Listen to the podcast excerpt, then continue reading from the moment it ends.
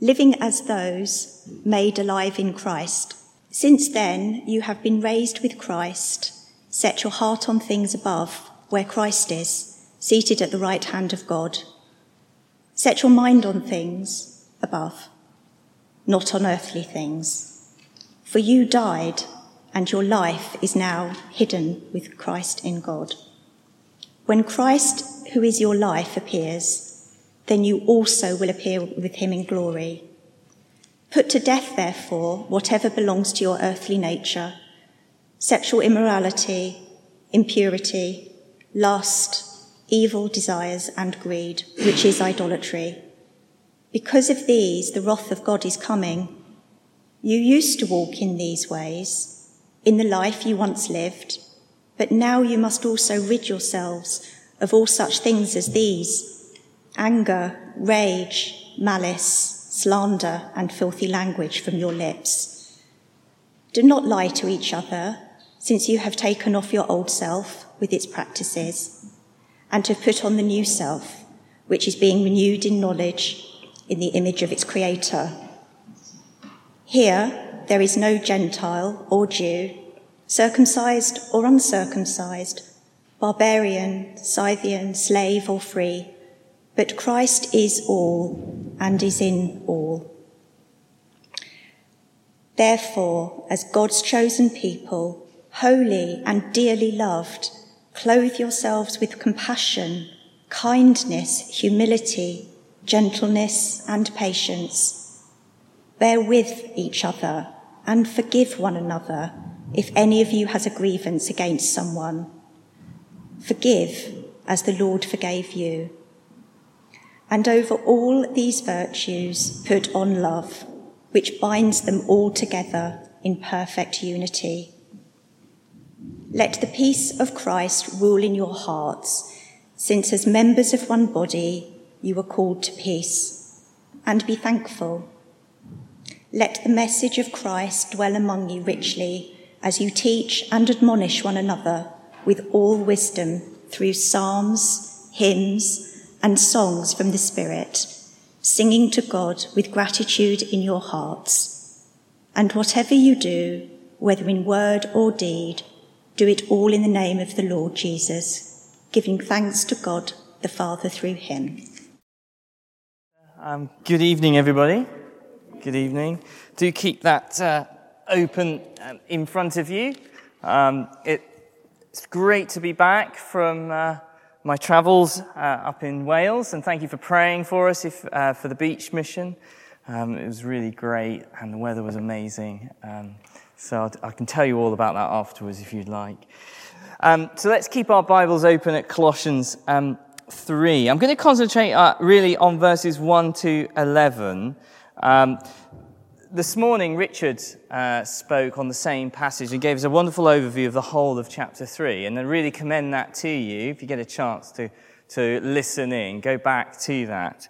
Um, let, us um, pray as we begin, though. Let's, have, let's come before God. Father, we, we thank you um, for the message of Christ, the word of Christ. We pray now that it would indeed dwell in us richly um, that the Spirit would teach us and admonish us. And so, Father, we ask that you would be at work in us tonight as we engage with your word, that you might do some deep work within us, that you might bring change. For we ask this in Jesus' name. Amen. Uh, and really, um, my uh, topic tonight uh, from this passage is, is around change, actually um, just as we were praying. The gospel changes your life.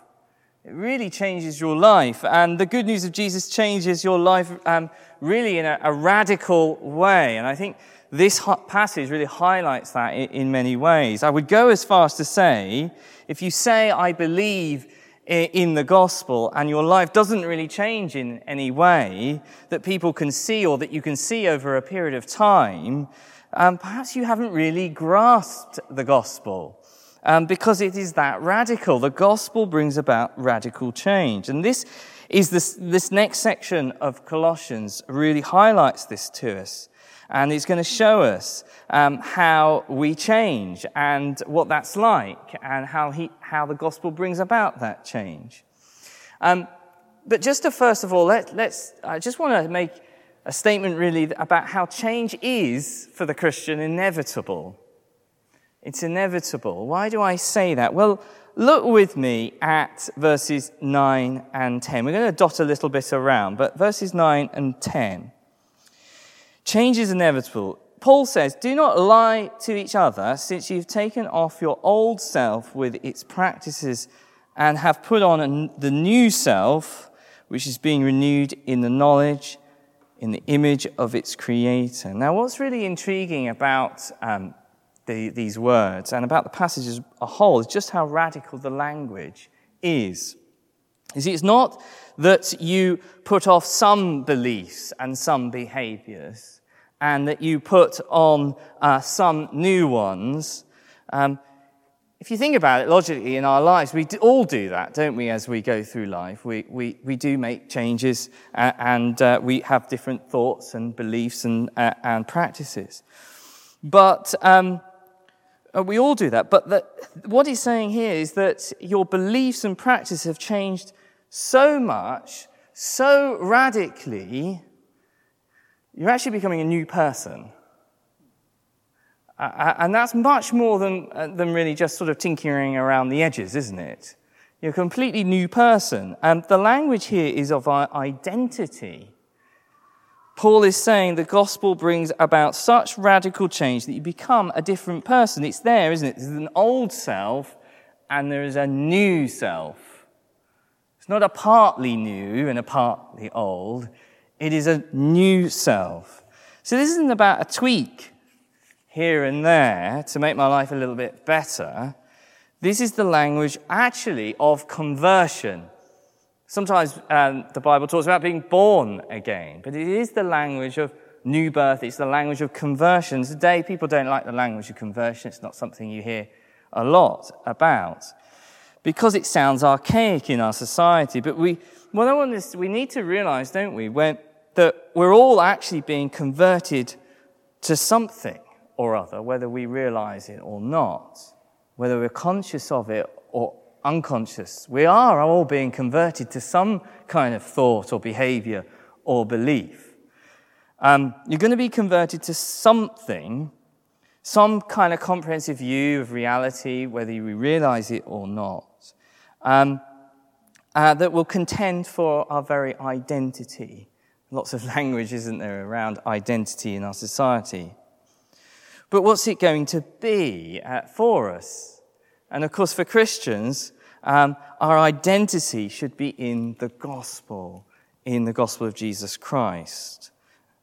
So the gospel, the good news, that's what gospel means, is about radical change. It is about conversion. It is about new life. It is about a new life, uh, rejecting an old life. Uh, and um, if you encounter the gospel, and if you encounter Jesus Christ, that change will be inevitable. It's that radical. But the question for us tonight is how does that happen? How does that change come about? Because actually, that's probably what we want to know. How is that going to come about? And so, I think the two things from the first half of this passage that I want us to look at, and we'll kind of work bottom upwards. And the first one is what we might call about how change comes about for the Christian is about how we dig down into who we really are. We digging down, okay? The, the second one is looking up to give you a clue to when we get there. But first of all, we need to do some digging around in us, don't we, to see what's going on. So if you look with me at verse 5, put to death, therefore, whatever belongs to your earthly nature that's the digging down, okay? The earthly nature. What's the earthly nature? Sexual immorality, impurity, lust, evil desires, and greed, which is idolatry. And then it picks up the list, goes on in, in verse 8 anger, rage, malice, slander, filthy language, and lying, etc. And it's not an exhaustive list, so these are just examples. Because you hear those lists, don't you? And you think, oh, yeah, um, I'd love to be free of all that. But guess what? They keep coming back around. Well, at least they do for me. Um, I, I suspect it's true for all of us. They keep coming back around. It's true. And so we need to just sort of pause for a moment and try and understand why. Because this is part of the digging around and digging down to understand why. And verse 6 is a very interesting word here where we have the translation evil desires. And of course, uh, when we hear the word evil desires, um, we tend to think that it, that is a desire for something evil. It sounds logical from the words. It, it, it's really the language here is, is, is much more um, finessed in that, in a way. So we see a list, you see, like this list that we hear, and we assume that an evil desire is uh, for, for one of them. Um, we tend to think of these things as the kind of forbidden list. And of course, in many ways, they are a forbidden list. And so what we do immediately is say, these are the evil desires, and we got to seek to not do them. Um, but of course, here is a real danger for the Christian in this moment about thinking about how change comes about in us.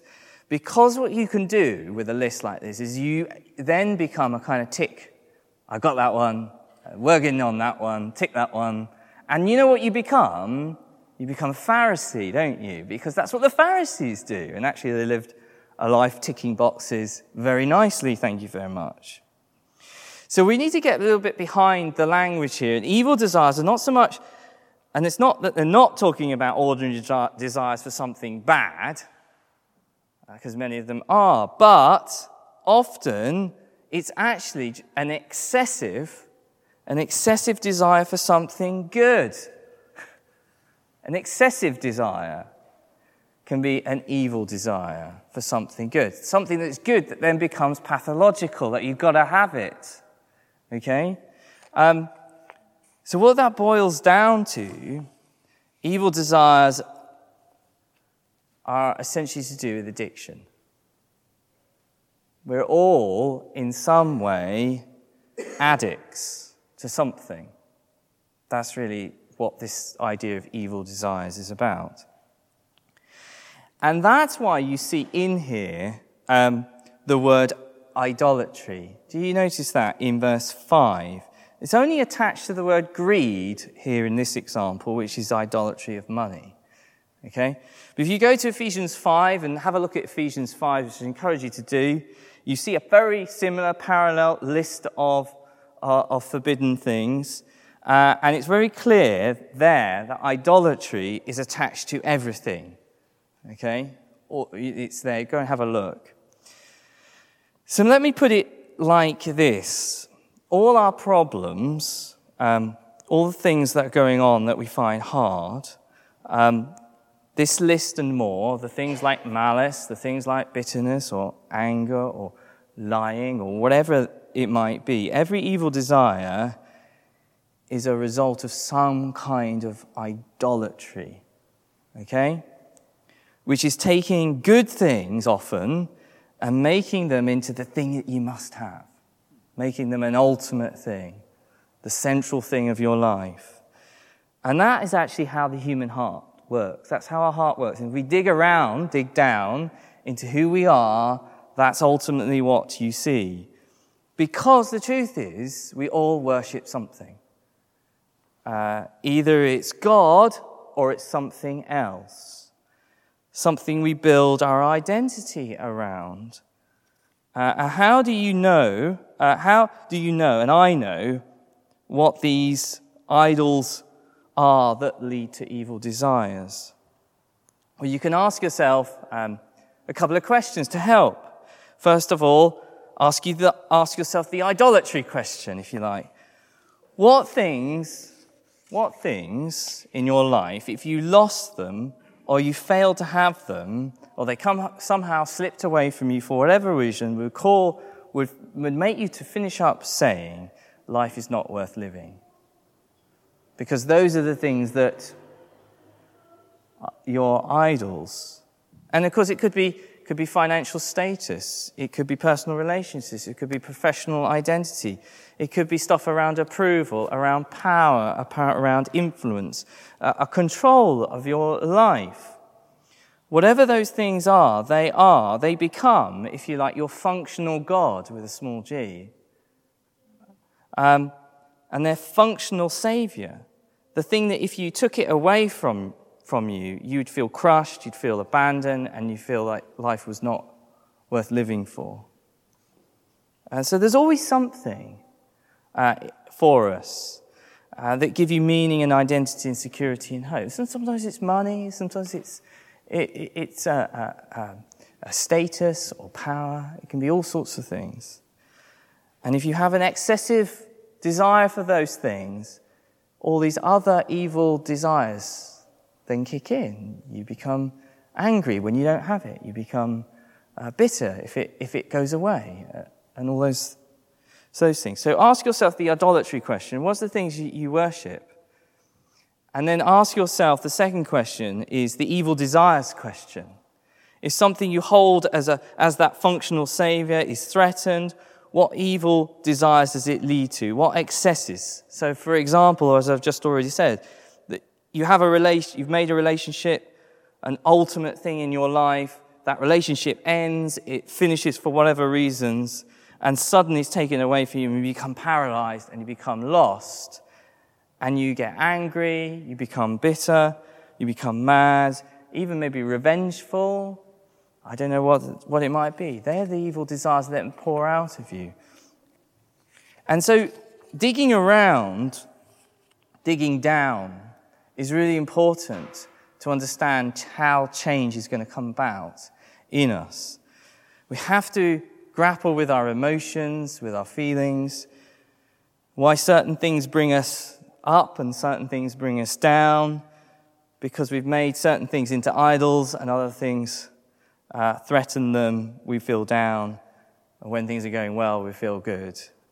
So we have to dig around to understand these things. So, have we done that kind of digging around? It's quite a deep thing to do, actually, to be that self reflective. But I think a passage like this asks us to be that kind of reflective people.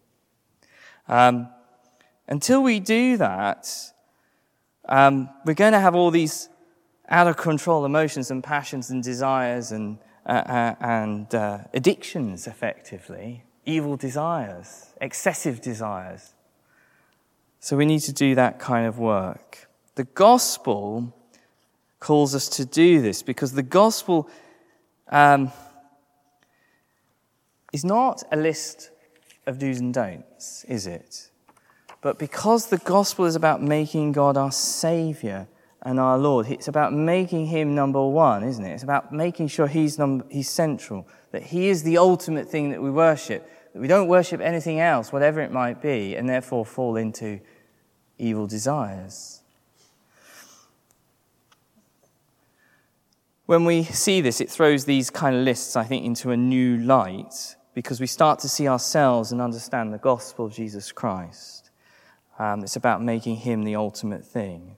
And so that's why, secondly, we not only need to dig down into who we are, we also need to look up. Um, when we begin to see what's driving us and controlling us and all the idols in our lives, we need to look up. And this is what verses 1 to 4 is all about if you look at it with me. Since then, you have been raised with Christ. Set your hearts on things above, where Christ is, seated at the right hand of God. Set your minds on things above, not on earthly things, for you died, and your life is now hidden with Christ in God. When Christ, who is your life, appears, then you also will appear with him in glory. The thing is, that uh, the idols of our hearts can't just simply be removed, um, they have to be replaced. That's really very important. The only way to rid, be rid of the old life, the old life, is to have an explosive power that comes into your life that renews you and gives you the, the right focus. We need to set our hearts and minds on things above, or to be more direct to set our hearts on someone who is Jesus Christ, to be capture, captivated by him. These verses tell us that Paul says, You died, um, and then it says, You have been raised. Uh, and that is, that is radical, isn't it? Um, that's no mere tinkering around the edges. What is Paul saying? Well, he's saying when you become a Christian, it means God sees you as someone with Christ. That he looks at you as if you died and that you've been raised with him. And when you have died with Christ, it means God sees you as free from the guilt of sin, as He died on the cross and paid for it. And so, therefore, there's no condemnation, there's, there's forgiveness. And what does raised mean? It means to be raised at the right hand, it says here. Jesus is sitting at the right hand of God. See, the Son was sent, He came, He completed the mission that He came to on the cross. And when he raises to be at the right hand, when he's ascended there, God the Father delights and puts him right at the forefront of the highest place at the right hand side. And so, as you think about us as being in Christ, being dying and rising to Him, with Him, where are we placed then? We're placed also at the right hand side of God. Now, when you start to think about that uh, and really let that sink in, it's an incredible thing, isn't it? It's an absolutely amazing thing to think that we not only died with Christ, but we're raised with Christ to the very highest place because of Christ, not because of us, but because of Christ. And therefore, God delights in you and me in the same way that He delights in Jesus. He absolutely delights in you. You are dearly loved, as it says later in the passage. What an incredible place to be at the Father's right hand. What a, what a sense of self worth that should give us. What an incredible sense of approval and affirmation at the right hand side of God, a sense of identity and belonging. What an amazing thing. But we need to look up and see this that we'll be free from the things that drive us down and fill us with worry and uncertainty. Because this is the gospel. And it is the gospel that changes us. Nothing else can change us. The gospel is not that we give God a good record, that we tick off the forbidden list, in the hope that God will somehow bless us, that we've kept enough of them. The gospel is that God, through Jesus Christ, gives us a perfect record. He's given you a perfect record. Jesus has ticked them all off. He's done it for you. A perfect record, and He delights in you. And as we see that, experience that, we want to live in it. And so all those other things lose their power and influence over us. Set your heart on things above, on Jesus Christ. That's how the radical change happens. Now, it's really very important thinking about change that we do these two things together that do the digging around, the rooting around in, in our hearts and, and our desires to understand our idolatry and our, our sinful desires. We do that digging around at the same time as looking up uh, looking to Christ, to the gospel. Uh, and, uh, and the reason I say this is, um, and, and I want to, to take us to the Gospels uh, of Luke to see this a little bit more clearly. And, and what Jesus was getting at in Luke 11, um, you might like to look at it up um, later. In Luke 11, you remember the bit about when Jesus is being accused of of um, uh, driving out demons in the name of Beelzebub. Do you remember that bit? You know that bit where he's accused of doing that because they can't work out that could, this guy could possibly be the Son of God. Anyway, he's being accused of that. And there he says something very, very interesting, which I think relates to this. He says um, there, um, it's very possible um, for you and me, in a sense, to overcome our, our demons. Yeah? To overcome our demons, whatever they might be. It's very possible for you, for you and me to cast out these evil desires, okay? Um, to get kind of some sort of self control and put your life in order without the regenerating work of the Spirit of God, okay? Without Jesus being the center. You know, you can go to a counselor. I always got to be careful because Victoria's here and they will help you do some of that sort of thing, okay? Um, but you can do that sort of sorting out um, without the work of Jesus, okay? Listen to verse 24 from Luke 11.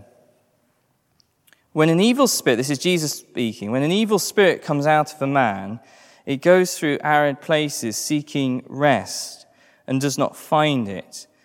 Then it says, I will return to the house I left. And when it arrives, it finds the house swept clean and put in order. Then it goes and takes seven other spirits more wicked than itself, and they go in and live there. And the final condition of the man is worse than the first.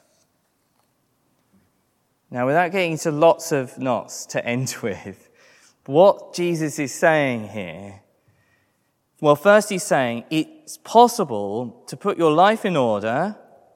We've been talking about that, digging around without Jesus. Do the deep analysis work of your life and your evil desires and your idolatries.